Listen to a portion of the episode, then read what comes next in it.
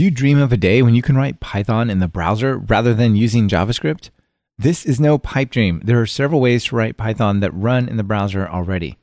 One of the leaders here is Skulpt. This is not just an experiment. Real, powerful web applications with rich client side code, Python code, are out in the wild and built with Skulpt today. We dig into it with Meredydd Luff and Albert-Jan Nijburg on this episode.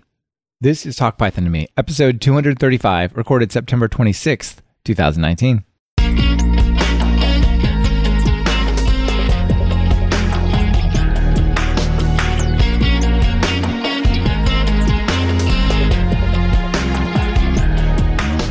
Welcome to Talk Python to Me, a weekly podcast on Python, the language, the libraries, the ecosystem, and the personalities. This is your host, Michael Kennedy. Follow me on Twitter where I'm at mkennedy. Keep up with the show and listen to past episodes at talkpython.fm and follow the show on Twitter via at talkpython. This episode is brought to you by Linode and Tidelift. Please check out what they're offering during their segments. It really helps support the show. Welcome to Talk Python to me. Hello, great to be here. Hi, thank you. Yeah, it's great to have you both. And Meredydd, welcome back. We talked about your cool project, Anvil, about two years ago, wasn't it, on the show? Gosh, yeah, November 2017. Feels like a lifetime ago. Yeah, in Anvil years. Oh, yes. Well, startup time operates. It's like dog years, only more intense. Yeah, yeah, absolutely. And uh, nice to have you here, Albert. So I kind of want to start the conversation here. We're going to talk about Python in the browser with Skulpt. So I want to start the conversation with just each of you talking about your involvement in the project. I know you both have done various things to keep it rolling and, and work on it day to day. So tell us about it. Albert, you want to go first? I started using Skulpt because of a very bad decision I made a few years ago, eight years ago, I think. We had the idea that we wanted to write client validation and server side validation in the same language, so we'd only have to write them once. And Okay. our backend at that point was in C sharp, and the front end was in JavaScript. And the only thing we could run on both ends was was Python. And so we ended up with Skulpt. That's a funny path, right? I wouldn't think uh, if you combine JavaScript and C sharp that you end up with Python. Yeah. I wouldn't advise anybody to do this.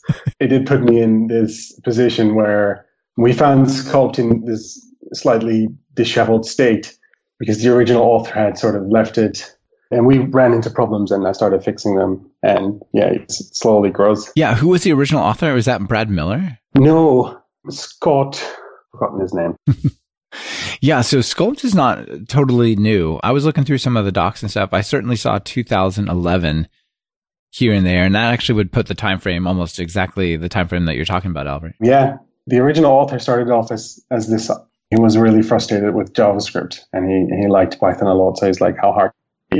And Famous last words. a- yeah, no, but he it's like amazing software engineer because he got such a long way. He got the compiler and the, the parser and the and everything, and you know he got the a sizable chunk working, but then abandoned it. There was other stuff to do probably, and we found it in that state, and we just took it from there. Great. Ask your next question because I, I'm going to come in at the point of the story where I actually come in. Yeah, I was going to say, so Albert, what's your relationship to the project today? I know that you're doing a lot of like overseeing issues and merging PRs and things like that. Are you leading the project or are you working with someone else who is? The official leader is uh, Brad Miller. Okay. He took the maintainership over, but two or three in the line of the people mm-hmm. Sure, that contributed sure, sure. most. And, you know, I feel this thing where if people do issues or pull requests, I always feel obliged to act on them. So I do. Yeah, There's no official split of task here. sure, sure.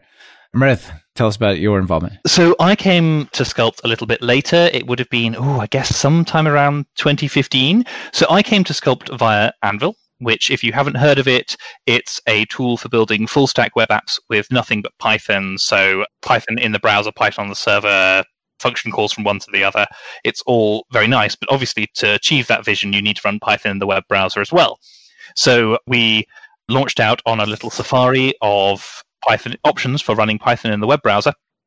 And I was actually already familiar with Skulpt from some educational we- work we had done as part of a an outreach workshop at the University of Cambridge, where my co-founder Ian and I did our PhDs, and so it was the closest tool to hand. Actually, when we looked around, we realized it was in fact the best tool for building a new way to drive web environments with Python because, as we'll probably discuss later, a lot of the other approaches they think very JavaScripty, and Skulpt thinks very Python y and then makes whoever's embedding it in the web page do the work, which is, as far as I'm concerned, the right way around. Yeah, if you want to bring Python to the browser, right, it should be as Pythonic as possible, and then then you make it work, right? That's the idea. Yes.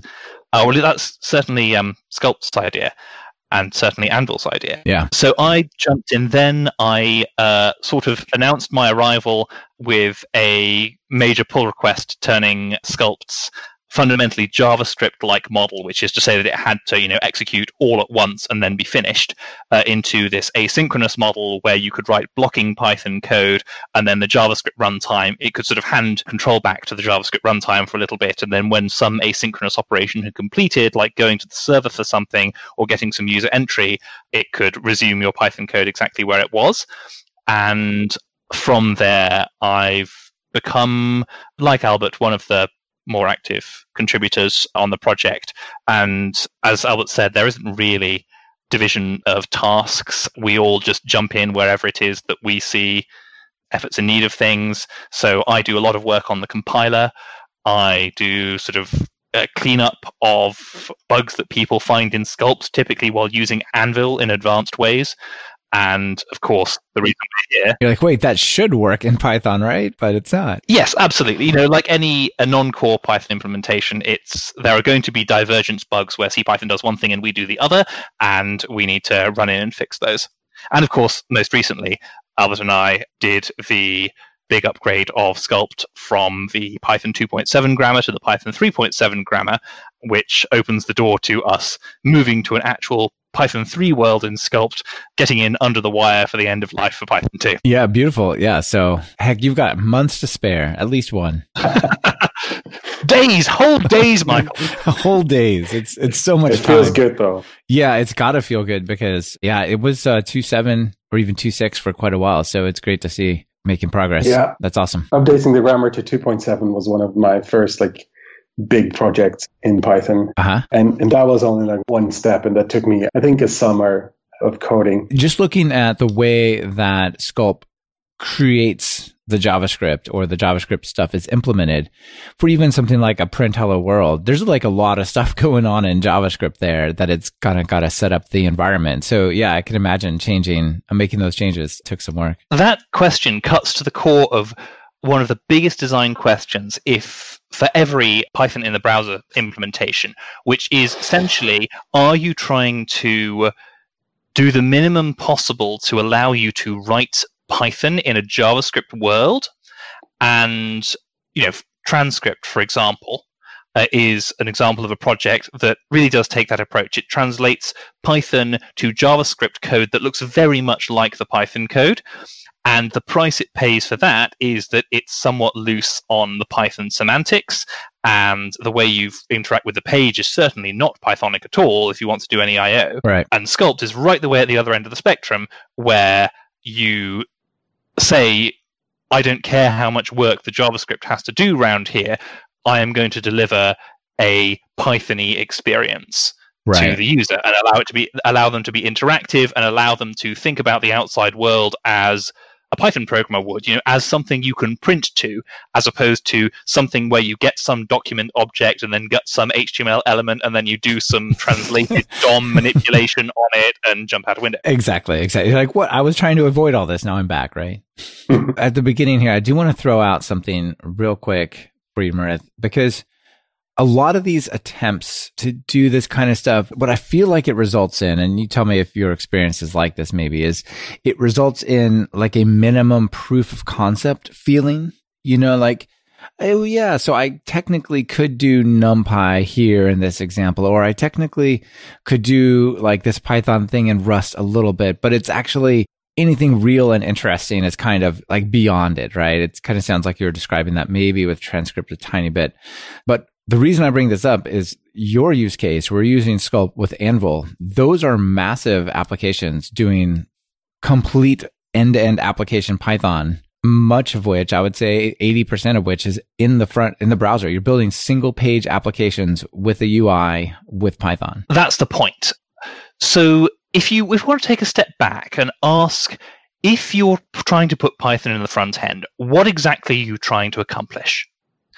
And sometimes, you know, somebody might think, oh, well, you know, I like Python, I want to hack around with a compiler, that's fine, you know, I'm going to do this as a hobby. But if you want to actually use it, then you need to know what it is you're trying to do. And especially Python people tend to be backend or data or sysadmins or systems programmers. We will look at the web and go, that is ridiculous. Like the bar that you have to meet to build a full web application is way too high. To build an application on the quote unquote traditional stack, you need to know like HTML and JavaScript and CSS and Python for the backend and SQL for the database and then React and then Redux and then Webpack and then Bootstrap and then Sass and I've run out of fingers to count on, but there's more. And Nginx and uWSGI and Ansible oh, and oh god, yes, yes. make it stop. right, and some people look at that and the most acute pain points they can see are to do with the JavaScript ecosystem. They go, these JavaScript frameworks out of control. If we could only replace JavaScript with a nicer language, we would solve this problem. And actually, I think that's missing the point slightly. I'm firmly convinced that the problem with the web is not actually JavaScript. The problem with the web that makes it so difficult to program is that there are so many layers of which JavaScript is just one. So if you take a typical web application, right, your data is going to start as rows in a database. You're going to transform those into objects, say Python objects in your server-side code. Then you're going to transform those into JSON on HTTP endpoints with you know get, post, put, delete, silly, simple set of verbs. And then you're going to transform those into JavaScript objects in the client. And then you're going to transform that into HTML DOM, and you're going to transform that into pixels with CSS all of those layers come with a big impedance mismatch and you grow all sorts of hairy frameworks, right? ORMs to turn database rows into Python objects are the least of your problems, right? right. It's the JavaScript frameworks that are the biggest and hairiest of these translation layers. And so that's where people go, oh, JavaScript must be the problem. But if you just swap JavaScript out for Python, you haven't actually reduced the number of times you need to translate your data from uh, one representation into another, and you haven't reduced the complexity of your application. And I think that's fundamentally what gives you that kind of proof of concepty feeling about something like Transcrypt. Because you build some code with Transcrypt and you go, yay, I've written some Python and it runs in the web browser. But actually, to interact with the outside world, that Python has to do things every bit as unpleasant as what your JavaScript would have had to do. And right. so you haven't actually got yourself to the Pythonic nirvana that you were chasing. And obviously, on a large scale, this is what we're trying to solve with Anvil because we're trying to give you an environment where you really can just write a Python function on the server and then just write some Python code on the client and just call that function and you know just make some text appear on the screen as, by manipulating a Python object. That's a very large full stack conception of it. But even in the small, I think Skulpt has this one right as well because Skulpts is widely used you know, outside Anvil. It's used in educational environments.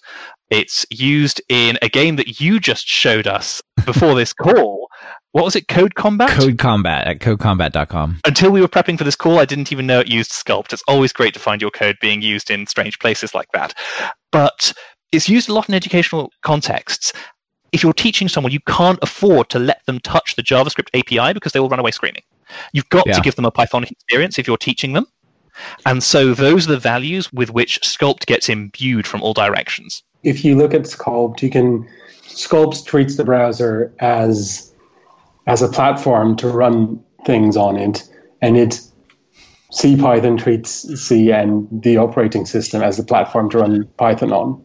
And it's from Skulpt, there's almost no way to touch the environment it's up to the person writing the the extensions in JavaScript. The integration layer, right? The person who says import skulpt, import the Python, take the Python code and bang them together to create app. If you want to have something to happen in the browser, you will have to write some JavaScript code, and you will have to write that in a way that you can call it from Skulpt. And you can't. There's no native stuff. We used to have eval in um, JS eval in, in Skulpt, but I, I removed that a while ago because Thank you.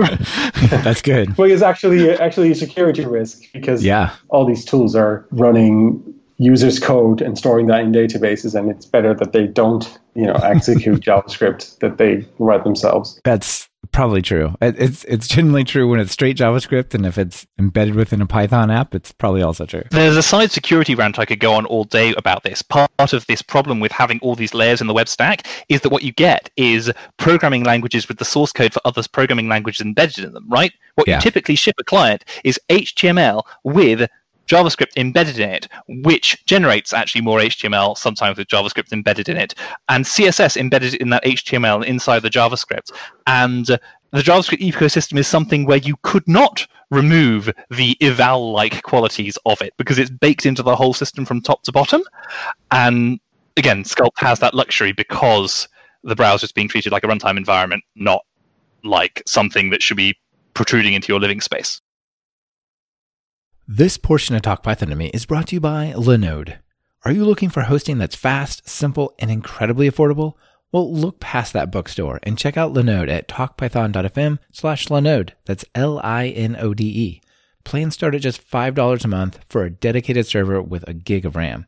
They have 10 data centers across the globe, so no matter where you are or where your users are, there's a data center for you. Whether you want to run a Python web app, host a private Git server, or just a file server, you'll get native SSDs on all the machines, a newly upgraded 200 gigabit network, 24 7 friendly support even on holidays, and a 7 day money back guarantee. Need a little help with your infrastructure? They even offer professional services to help you with architecture, migrations, and more. Do you want a dedicated server for free for the next four months? Just visit talkpython.fm slash Linode. Now, before we get too far into this, I kind of want to do a survey of the other options. You've mentioned Transcrypt and we've talked about Skulpt, and there's some other ones. And I also want to ask you the question. It probably is a slightly skewed audience here, but does Python even belong in the front end? Right? Did you see Russell Keith-Magee's, either of you, his uh, talk about black swans at the most recent PyCon? 2019? We skimmed it very briefly before this recording, so not really. I'll summarize because, you know, a ton of the listeners also won't have heard it. So basically, he gave a talk, I think it was the opening keynote at PyCon 2019 in the US. And he said, look, Python is great. We love Python, but there are real challenges that could threaten its great rise and, and super popularity, which is, is wonderful for everybody involved in it. But what is the most popular type of computer these days? It's a phone and a tablet. Does Python run there? No.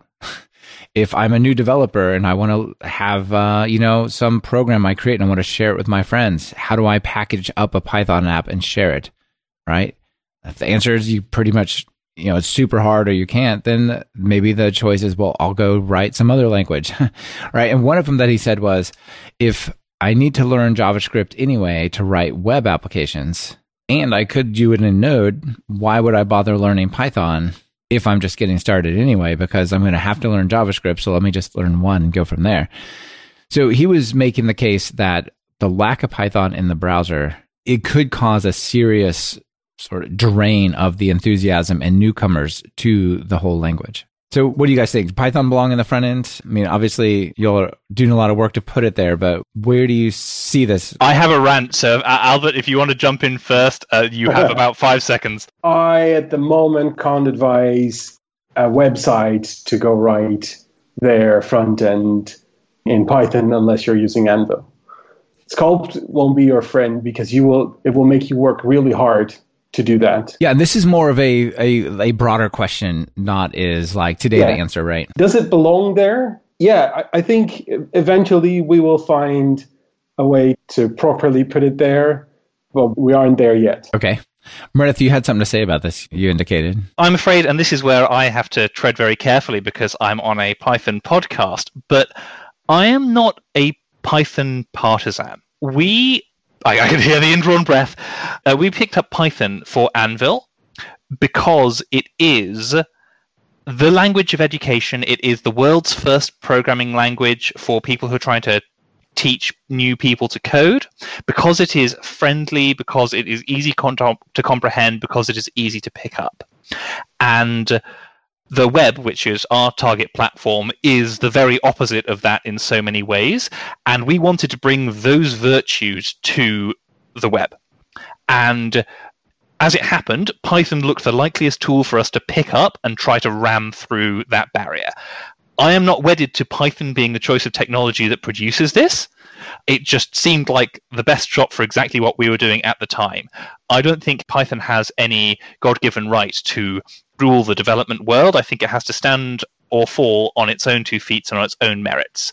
And I think we as a community should be chagrined at the idea that a Pythonic experience is not available for web development. That the values that Python is the torchbearer for in the programming language community aren't available on so many of these platforms that are the popular development platforms. Yeah. Python, the language itself, is merely a delivery mechanism, and I don't want to get tribal about whether that is the way to deliver the web. As it happens, it's the loose solution we've chosen, but I don't think Python belongs on the web. I think Pythonic values belong on the web. Very interesting.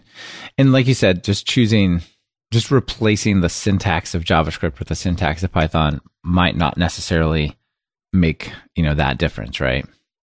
So let's also talk a little bit about the history because I think it'll it'll be interesting. There's some some newcomers and some projects that have been there a long time. So Skulpt it's been around for a while, uh, at least since 2011. Uh, what are some? We talked about Transcrypt What are some of the others? Uh, either of you take it. At this point, I have to plug a blog post written by my colleague Shaun Taylor-Morgan because he just gave a uh, a talk at PyCon UK walking through exactly the answer to your question. So hopefully that link's going to be appearing in the show notes. Okay. But the broad swing of these things is it's a thing people have tried. Uh, there are a bunch of different ones. I don't actually know the order uh, of when they came up, but there is uh, Skulpt, which we're talking about a lot. There is Transcrypt, which is a, a Python to JavaScript compiler that produces JavaScript code that looks very much like the Python code, so pretty concise, but at the cost of not exactly the right semantics, and you know isn't abstracted at all from the rest of the web platform. So you have to manipulate JavaScript APIs directly with it. Also, um, it's also because it's compiled to JavaScript. You you don't run the Python like in in Skulpt. Um, you can use our very limited debugger to actually pause um, Python at a certain point and look at variables. And this is like this this debugger lives like in in the Python runtime on your browser and with with transcrypt, you know, there is no that it doesn't run. It runs the JavaScript, and you write Python. Right, right. Yeah. So it seems like with Skulpt, looking at it, it basically creates a little runtime environment. Like it creates the mod- modules variables, and it little switch to run all the code and and things like that. And it does it does seem like it's creating a little execution environment for your Python and it just continues to run there. Yeah, Brython is exactly is exactly the same. I don't want to say that. Um, transcrypt is, is I think is, is reasonably new, and, and the guy's doing a great job at you know he doing making um, you know modern Python compilable to to JavaScript. And Brython is is an older project, but does the sim does a similar does a similar job.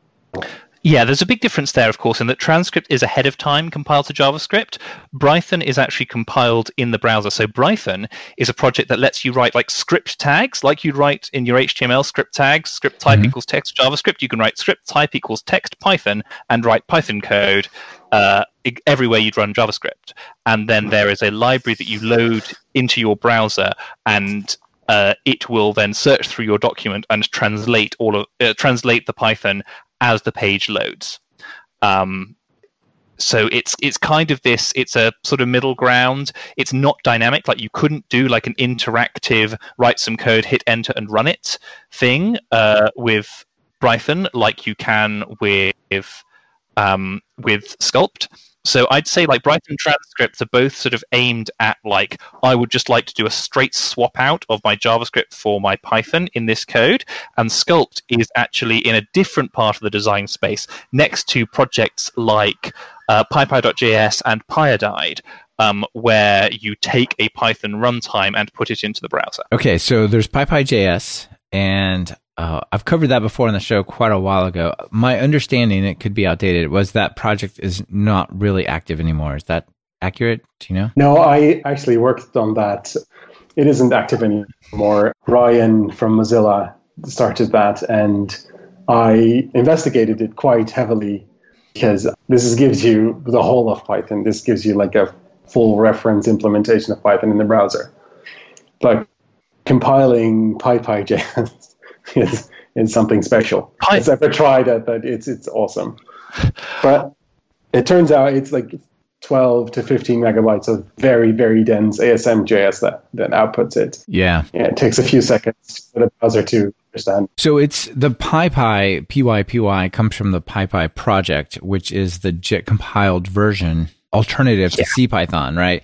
So it basically, as you said, the ASM.js bit is, well, let's take that C code and compile that to JavaScript and then just download it, which is pretty large. It's even more fun than that. So yeah. PyPy is a Python Python interpreter that's written in Python, which itself feels like a little bit of a contradiction because if you had a Python interpreter written in Python, wouldn't you or need another interpreter to interpret it, and then you'd just be like double stacking?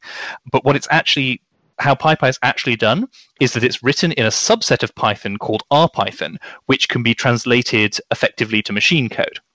And so there is an RPython to native code compiler or trans- it's actually it's actually RPython RPython compiles to C and not not to native. And then that compiles to native, yeah. So oh, that's right. So okay, C and then to thing, and then you uh, and then you stick the C code in through Emscripten. Yeah, but PyPyJS, you can actually run, you can actually compile the the JIT compiler. So what you get is you write Python in in your browser, and then PyPyJS interprets that, and it JITs C code to the ASM C code jitter that jits that, and that jits to the JavaScript, and the JavaScript is also, of course, a JIT environment. Yeah, so it's like this two-stage rocket every time you, you press run. It's a magnificent engineering achievement, but it's like getting an elephant to fly. The most impressive thing is that you did it. Yeah. yeah. No, and it's actually it's faster than CPython. PyPy.js is faster than C Python. Yes. Oh lordy! Right. Okay. Yes. Well, that's because PyPy.js. if you've ever run PyPy on on on, a, on your machine compared to Py to CPython, PyPy is massively faster. So it's so much faster that even compiled to JavaScript, it's a little bit faster than CPython. But the problem is that you never notice that performance performance gain with PyPy.js because it's it's a 15 megabyte JavaScript download, and then yeah. the browser takes a synchronous process to read all that JavaScript, interpret. That to me sounds like the weak point of PyPy.js is you've now given the browser this huge amount of source code to go jitting and processing in and of itself. My experience with PyPy has been like small stuff is fast, but I tried to get my websites to run under, and it was actually slower. I don't know. There must have been something going on there. Anyway, that was a little bit older, and that's in a hibernation. And then, well, because Mozilla have moved on to Pyodide, which yeah, is exactly, a which much is more sensible one. implementation of the same thing for the modern web. Yeah, well, tell us about Pyodide. I mean, I covered it actually not long ago but not everyone's heard that episode. Right. Well, in which case, I'm going to tread very carefully because I will be much less expert than your previous guest. But it's a full CPython implementation with a whole bunch of common data science native extension libraries that include native code like NumPy and Pandas, all compiled to WebAssembly. So it's really impressive to use. It's like part of the Iodide project, which is this kind of like a Jupyter notebook, except all executing in your browser, not having to go back to a server. And again, if you load up the sample page and run a few lines of Python code, there will be this period of grunting and straining while your computer downloads this blob of WebAssembly that is the, compi- the compiled CPython in WebAssembly with all these libraries attached. But once it then gets up and running, then you have this amazing data manipulation environment right in your browser, and you can do things like using NumPy right in your browser. And that's the only Python te- in the browser technology that can pull that trick off. It is pretty impressive. And I definitely think in this use case, if you're going to bundle up the C code, bundling it to WebAssembly is a way better place to bundle it than to bundle it to JavaScript, which is then turned around and like it's like shipping source versus shipping the app. you know, it's just so much easier to run it that way. Parsing WebAssembly is so much easier than parsing JavaScript. Right. It's meant for machines to read, yeah. not for humans. No. no. Even though some JavaScript, yeah, gets pretty obfuscated, but still. it's not reading characters and parsing it as a abstract syntax tree, probably. So, yeah, this is an interesting project. I don't know where it's going to go. I think in order for this type of thing to work, probably there's two things that need to happen. One, we need really good CDN support so that you get the WebAssembly C Python once ever, and then it's just from cache or something like that. Mm-hmm. The other is a smaller C Python. Do you need to ship the whole standard library and all these things? Like, is there a way to have smaller Python that you can then embed? Right. It's certainly you're not going to run an e-commerce site off that WebAssembly Python interpreter. It's just got too much startup latency. Yeah, absolutely. But yeah, that future of like of a CDN global Python interpreter that you know people can rely on being fast because everyone will have loaded it once. That's a very attractive future, but it's a long way away from now. The fact that that Mozilla is is making this stuff means that there are definitely people at Mozilla thinking about this very hard. So it's definitely, I don't think it's impossible, very likely even that it will happen. Oh yeah, and we'll be sitting there waving pom poms when it happens. yeah, that would be cool. To be honest, like what I would rather see than a CDN is Mozilla ship the WebAssembly binary with Firefox and have Chrome ship the same thing, you know, Python 3.7 or 3.8 or whatever, and just update it. The browsers update frequently. Just update that on release. That would be awesome, but I think that they would have to they're probably not going to pick winners like that. You know, we as a community would have to demonstrate that that would be grabbed with both hands before we can persuade a big browser platform like that to ship it. Of course, they did it with JavaScript, right? So, I mean, yeah. there was no other choice, but they do ship a JavaScript runtime in there. I think that's more than enough on the alternatives. And we'll probably hear from folks. They can put messages in the comments on the show page like, oh, did you hear about some name that I can't even imagine that a project that I didn't know about, right? So check that out as well. I feel like we've done a pretty good job of covering Skulpt and its positioning in terms of its features and, and things like that, and sort of compare and contrast. Maybe the next thing that we could talk about is how do I get started? So I'm a web developer. I want to do something with Python. I'm going to choose Skulpt to do it. Maybe a couple of things what are the use cases where that makes sense? And then what are the steps to get started? So i'd say by far the most common use case is if you're building an application where you want your user to write python. So uh, anvil is an obvious example here but there's also uh, something called trinket for whom albert's done some work which is a nice education focused environment where you can you know bring up write some python code you know do a turtle draw some graphics and have that just run so for them, something like Skulpt was an easy choice because they could edit in the browser, just run it right there in the browser. Things like Code Combat. Yeah, Trinket is really nice. You get here and it gives you a like a wonderful little editor with autocomplete, and it gives you a a canvas or whatever. Oh, do they have autocomplete now? Hurrah! I'm pretty sure they did. Let me double check that before I. Uh... No, no, they have. It's uh, it's based on Jedi. Yeah, yeah, it's all there. It's it's super nice. It even goes object dot thing, and it even autocompletes that. It's really nice. It's not just auto completing the characters. If you want to see a proper autocomplete implementation with Skulpt, you do have to look at Anvil, though. yes, of course. What Trinket does is they send your Python to the server and then let Jedi look at it. And Jedi gives you then the list of completions, and then we set up. And I see. So they remote out the autocomplete. Yes. Okay. Yeah. And the problem with that is, of course, if you're doing high velocity typing, you have the latency of you to the server to back, yeah. and that is going to seriously cramp your style if you're writing code in a hurry. So yeah. the Anvil autocompleter is actually built on top of Skulpt. That we grabbed the Skulpt like parser and compiler. And so what we do is if you hit tab in Anvil, we replace your cursor with like a random symbol and then we parse your module into an abstract syntax tree and then walk over it in JavaScript in the web browser.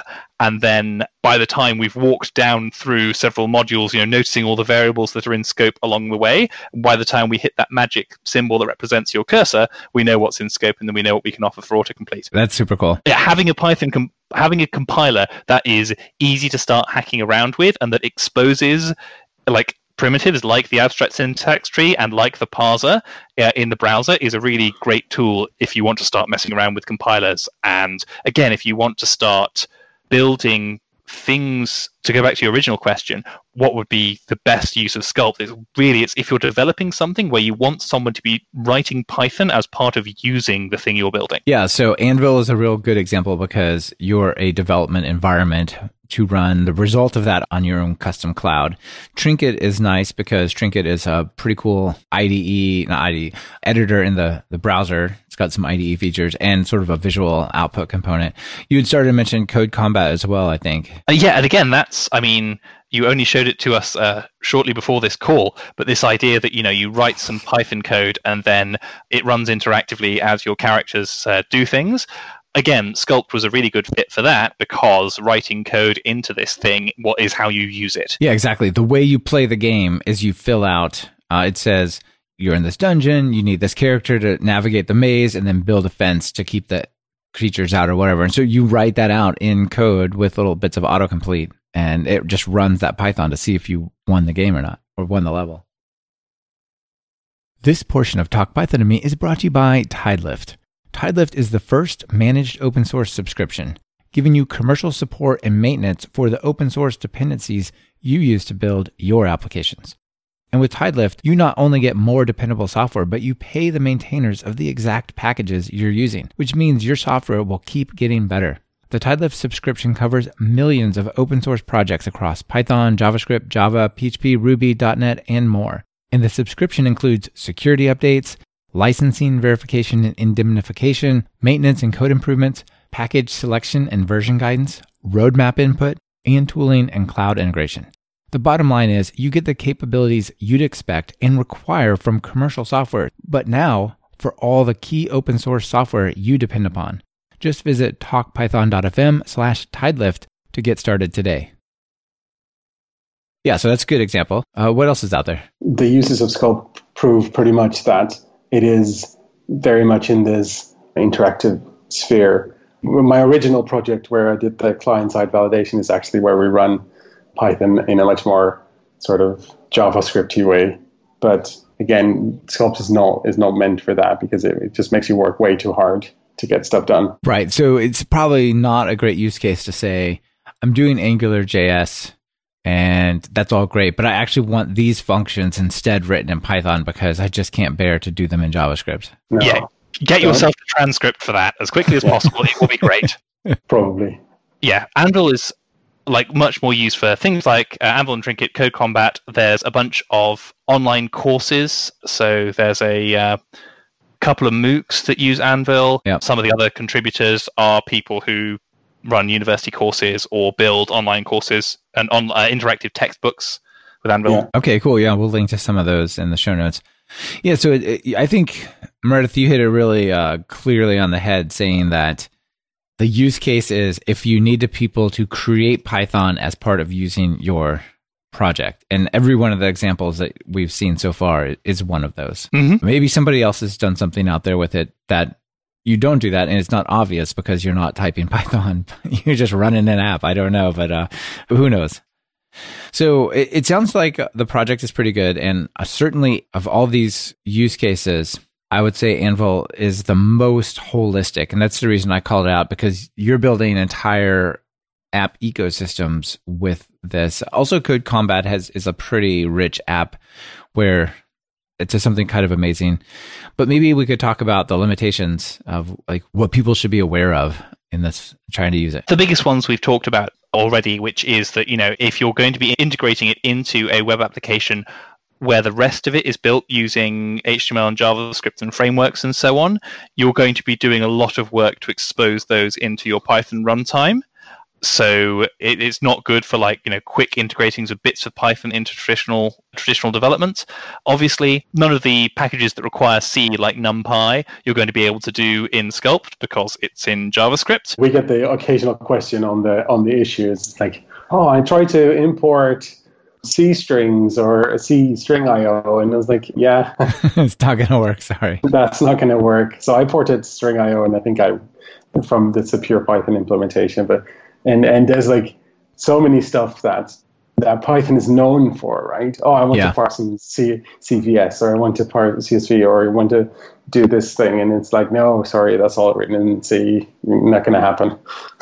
So is it not going to happen because it's a lot of work and you guys can't get to it, or is it not going to happen because it doesn't make sense to happen? Right. So if someone's out there and they really want the CSV package module oh, to be part of it, like could they drop in to source slash lib and add a .csv yeah, yeah, or CSV definitely. .py or whatever? Yeah, uh, hundred percent. And a lot of the this is my, so many times my answer on the on the issues. Like, you know, you know, if you really need it, uh, like I will help you and explain where stuff fits in and how you should write, you know, external modules. There, there's some help help files around that as well.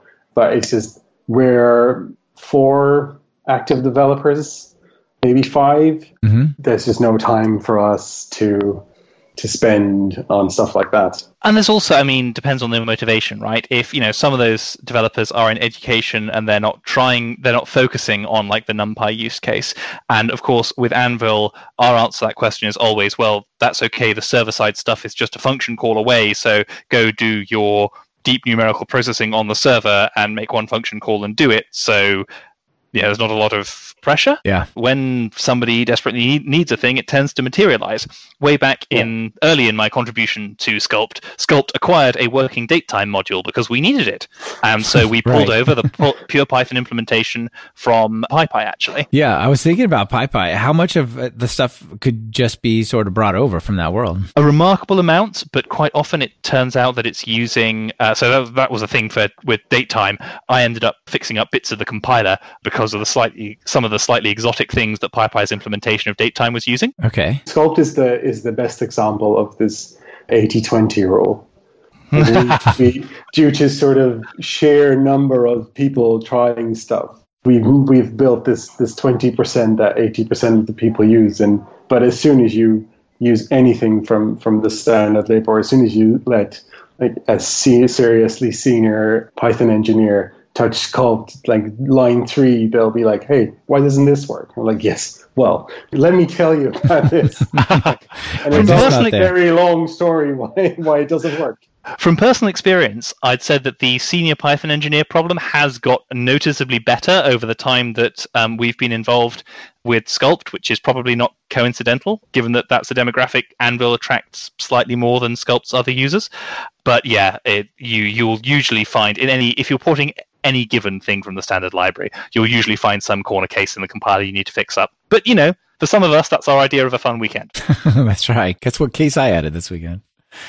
No, that, that that's pretty cool. So it does sound like if people really wanted to, there's a lot of organization and at least willing to accept people adding, you know, more Python standard library support if people wanted to write it. Oh, absolutely, bring it on!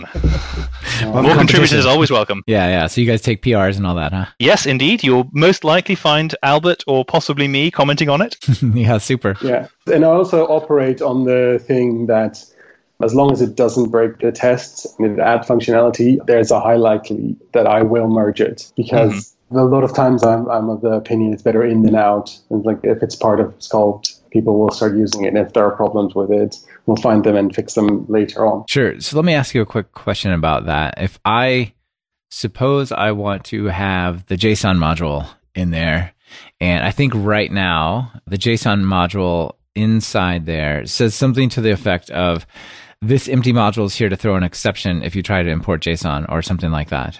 this Yeah. empty package. Yeah, yeah, that's what it does. And that's an, actually an improvement, right? Because now instead of just going, we don't know what JSON is when you try to import it, it goes, actually, JSON is not implemented, right? Yeah. Suppose I want to go and write that.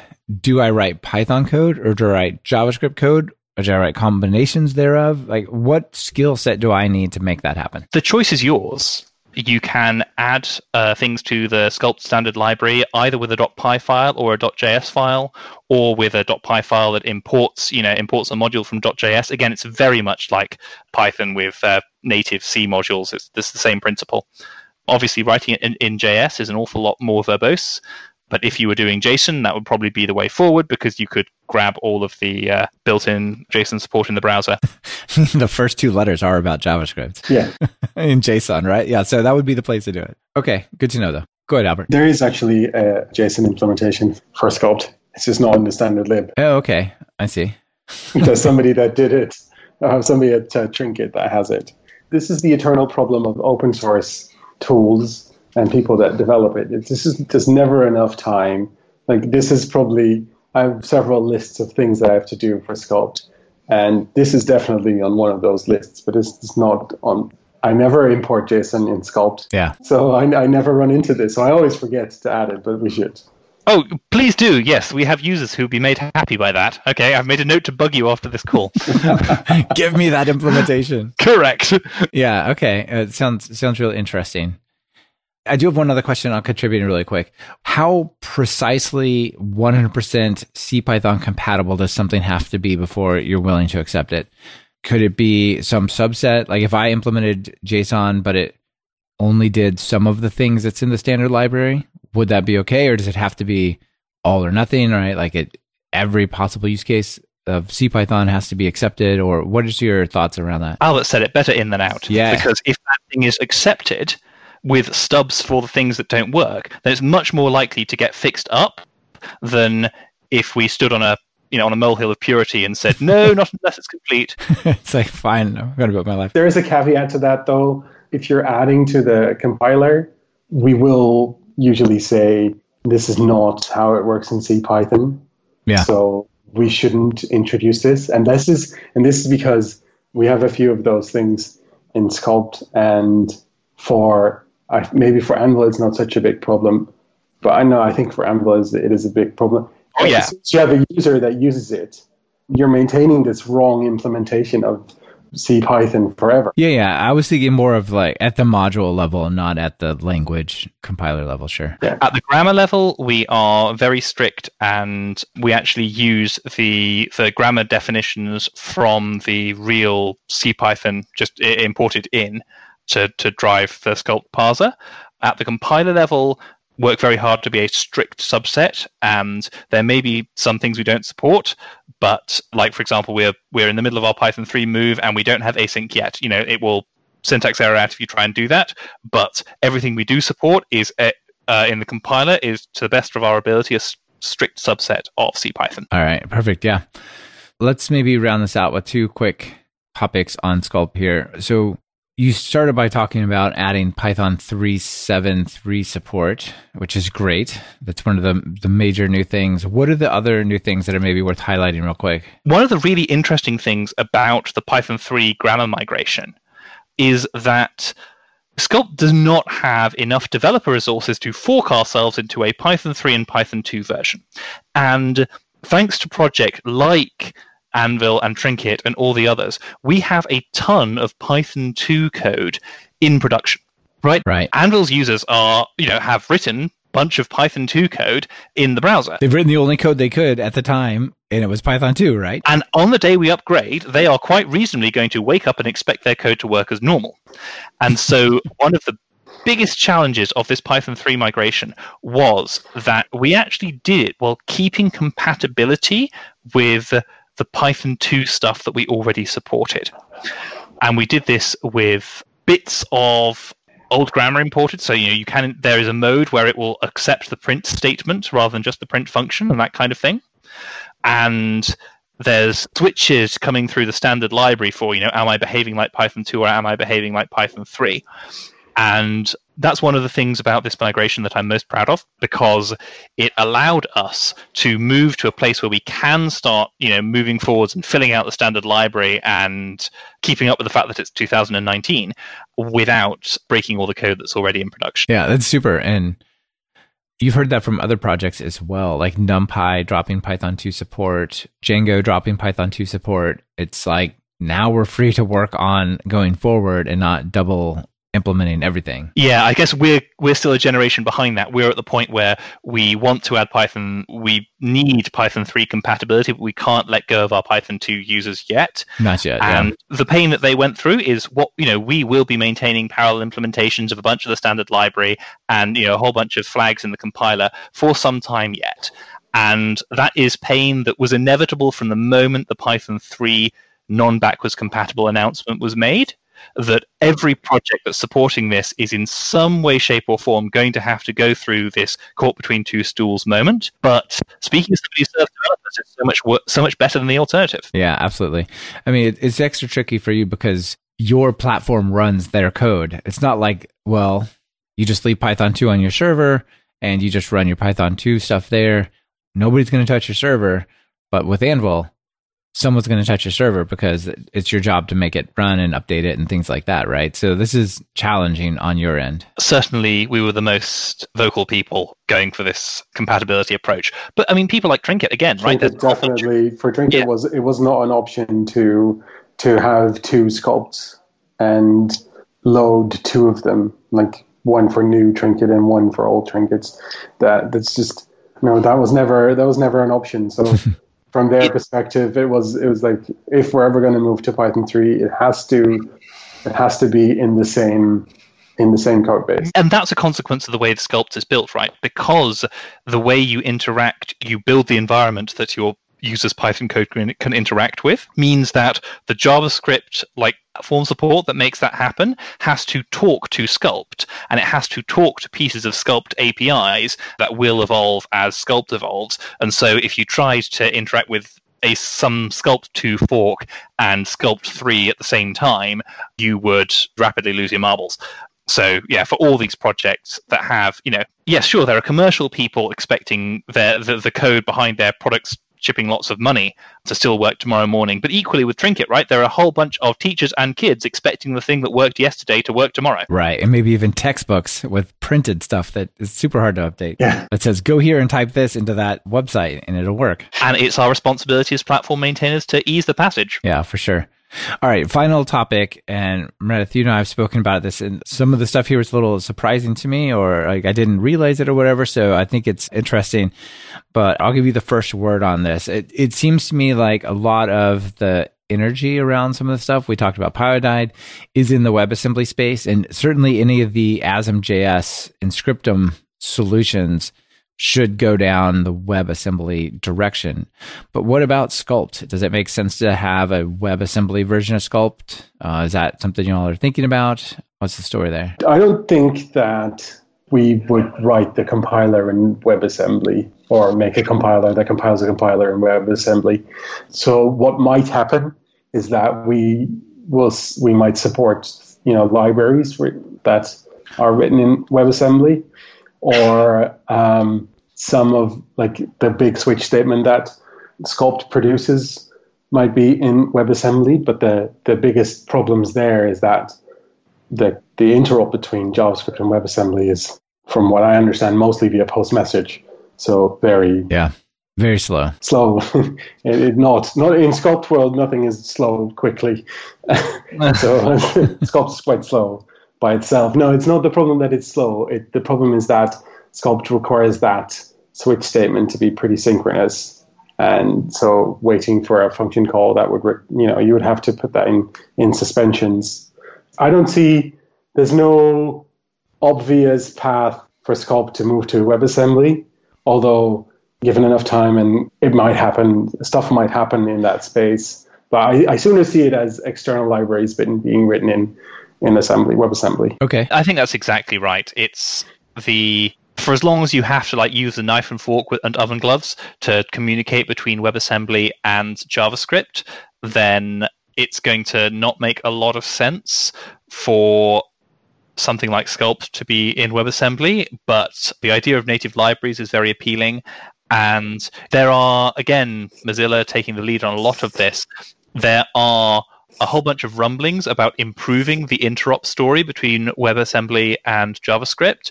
And if that arrives further down the line, then it could start to make more sense for us. It would be an interesting development around the core hot loop of, you know, process each bytecode. And also, it might be a way to bring in the C libraries, right? You could ship that as a, WebAssembly instead of a C implementation, for example. Yeah, exactly. Okay. Yeah. It, honestly, it was surprising to me when we first spoke. Right, what I was referring to is that the interop was so limited between WebAssembly and JavaScript. I figure like it's probably just passing a pointer. It's all the same, right? Kind of like pi object pointers or whatever, right? I guess not. I think the hype about, I think there's the WebAssembly is clearly right. That is the opening of the door to browser side runtimes that are not shackled to the JavaScript way of doing things, by which I don't just mean JavaScript, the language, but I mean that whole stack I was ranting about earlier. And there's a whole bunch of people who see the light behind that door and are getting very excited, but the door is not all the way open yet. there's still a lot you have to do, and a lot you would have to do to deploy really any non JavaScript shaped thing into the browser in a way that's not like a native game engine. Sure. Right. Where it's uh, entirely contained within WebAssembly, right? Something like that. Something like Anvil is like 90% interop, right? You're, the reason you're writing that Python code in the browser is to drive visual elements on the browser. And so actually, I would be unsurprised if, you know, even if we put in all that enormous amount of work in the current state of things, it wouldn't necessarily even improve performance. But that stuff is coming, and I think the world is moving in the right direction. We just have to hang on. Yeah, it sounds good. All right. Well, thanks for that. Okay, I think we've probably used up all the time that we have to talk about Skulpt and this Python in the browser world. but let me ask you really quickly here, each of you, the two questions at the end of the show I always ask. Albert, we'll go with you first. Uh, if you're going to write some Python code, what editor do you use? PyCharm. PyCharm, right on. Meredydd? These days, of course, a lot of the time I use Anvil's built-in editor, but PyCharm is still the gold standard, right? It's, you know, when I'm writing my autocompleter, it's their autocompleter I have my envious eyes on. Yeah, look, how, how does it work over here? Dang, that's nice. All right, let's do that. I, I agree. I- cool. And then uh, reverse order, notable PyPI package that maybe folks don't know about, but you've ran across. You're like, this is amazing. I should tell people about package X. Meredydd? postal, like just transforming user input into valid postal addresses for basically anywhere on Earth. It's one of those things that the task that will drive you wild, except you can just pip install it and then somebody has solved this whole scary problem for you. It's awesome. It downloads enormous quantities of data, but it's awesome. Yeah, Python bindings for libpostal for fast international address parsing and normalization. Oh, it sounds great. Albert? I'm gonna falter on this question to be to be brutally honest, because I've not been been a Python developer for as long as I've been a Skulpt developer. I, I kind of went the wrong way around. I started as a JavaScript developer and then learned Python because of Skulpt. Well, I think that's like kind of the reality of it, right? Like you think of the core developers as being super Python developers, and they are, but a lot of their day to day, I think, is to write C code, you know, to make Python go. And for you, it's you've got to write JavaScript to make Skulpt go, right? Well, my day job is actually in Python. I pip install a lot of stuff, but I don't pick packages that often, so I don't have any any interesting new packages to display. I'll throw one out for you that uh, people might not know about HTTPX. Have either of you heard of that one? Ooh, what's that? So you may have heard of something called request. You've heard of that, right? Uh huh. yeah, everyone has. So this is a 100% API compatible thing with request, but it adds on HTTP2 support. It adds on async and await support. It has some cool intermediate like background parallel work for like doing a whole bunch of like requests and stuff. There's a bunch of sort of modern HTTP support on top of the request API. Sweet. Yeah, it's Cool, pretty cool. yeah. That's a good I one. love the async and await stuff. I can't I can't wait to add that to Py- to Skulpt. Because Yeah, That'll be super. Yeah. one of the wonderful things about opening that grammar thing now all we need to do is just get that into the compiler and we have the technology i'm so excited for what happens next That's super cool. And it, I think async and await pairs super well with JavaScript anyway. And I Mhm. think it's even coming to the new version of JavaScript if it's not already here. Yeah, no, it is definitely. Sweet. All right. Thank you all for being here. I'm going to give you one more chance for a final call to action. People want to get involved with Skulpt, either contribute to it, use it. What do you guys say? What should they do? come find us on github skulpt s-k-u-l-p-t All right. Super. Albert? Yeah, I don't I don't have much to add to that. you know, try it on the website skulpt.org. Super. All right. Well, thank you both for being here. It's great to chat with you. all right bye-bye Yep. Bye. Bye. This has been another episode of Talk Python to Me. Our guests on this episode were Meredydd Luff and Albert-Jan Nijburg. And it's been brought to you by Linode and Tidelift. Linode is your go-to hosting for whatever you're building with Python. Get four months free at talkpython.fm slash Linode. That's L-I-N-O-D-E. If you run an open source project, Tidelift wants to help you get paid for keeping it going strong. Just visit talkpython.fm slash tidelift, search for your package, and get started today.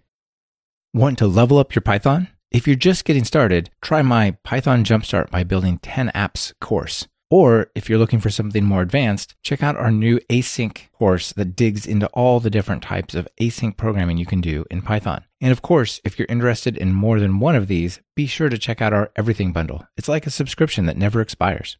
Be sure to subscribe to the show. Open your favorite podcatcher and search for Python. We should be right at the top. You can also find the iTunes feed at slash iTunes, the Google Play feed at slash play, and the direct RSS feed at slash RSS on talkpython.fm. This is your host, Michael Kennedy. Thanks so much for listening. I really appreciate it. Now get out there and write some Python code.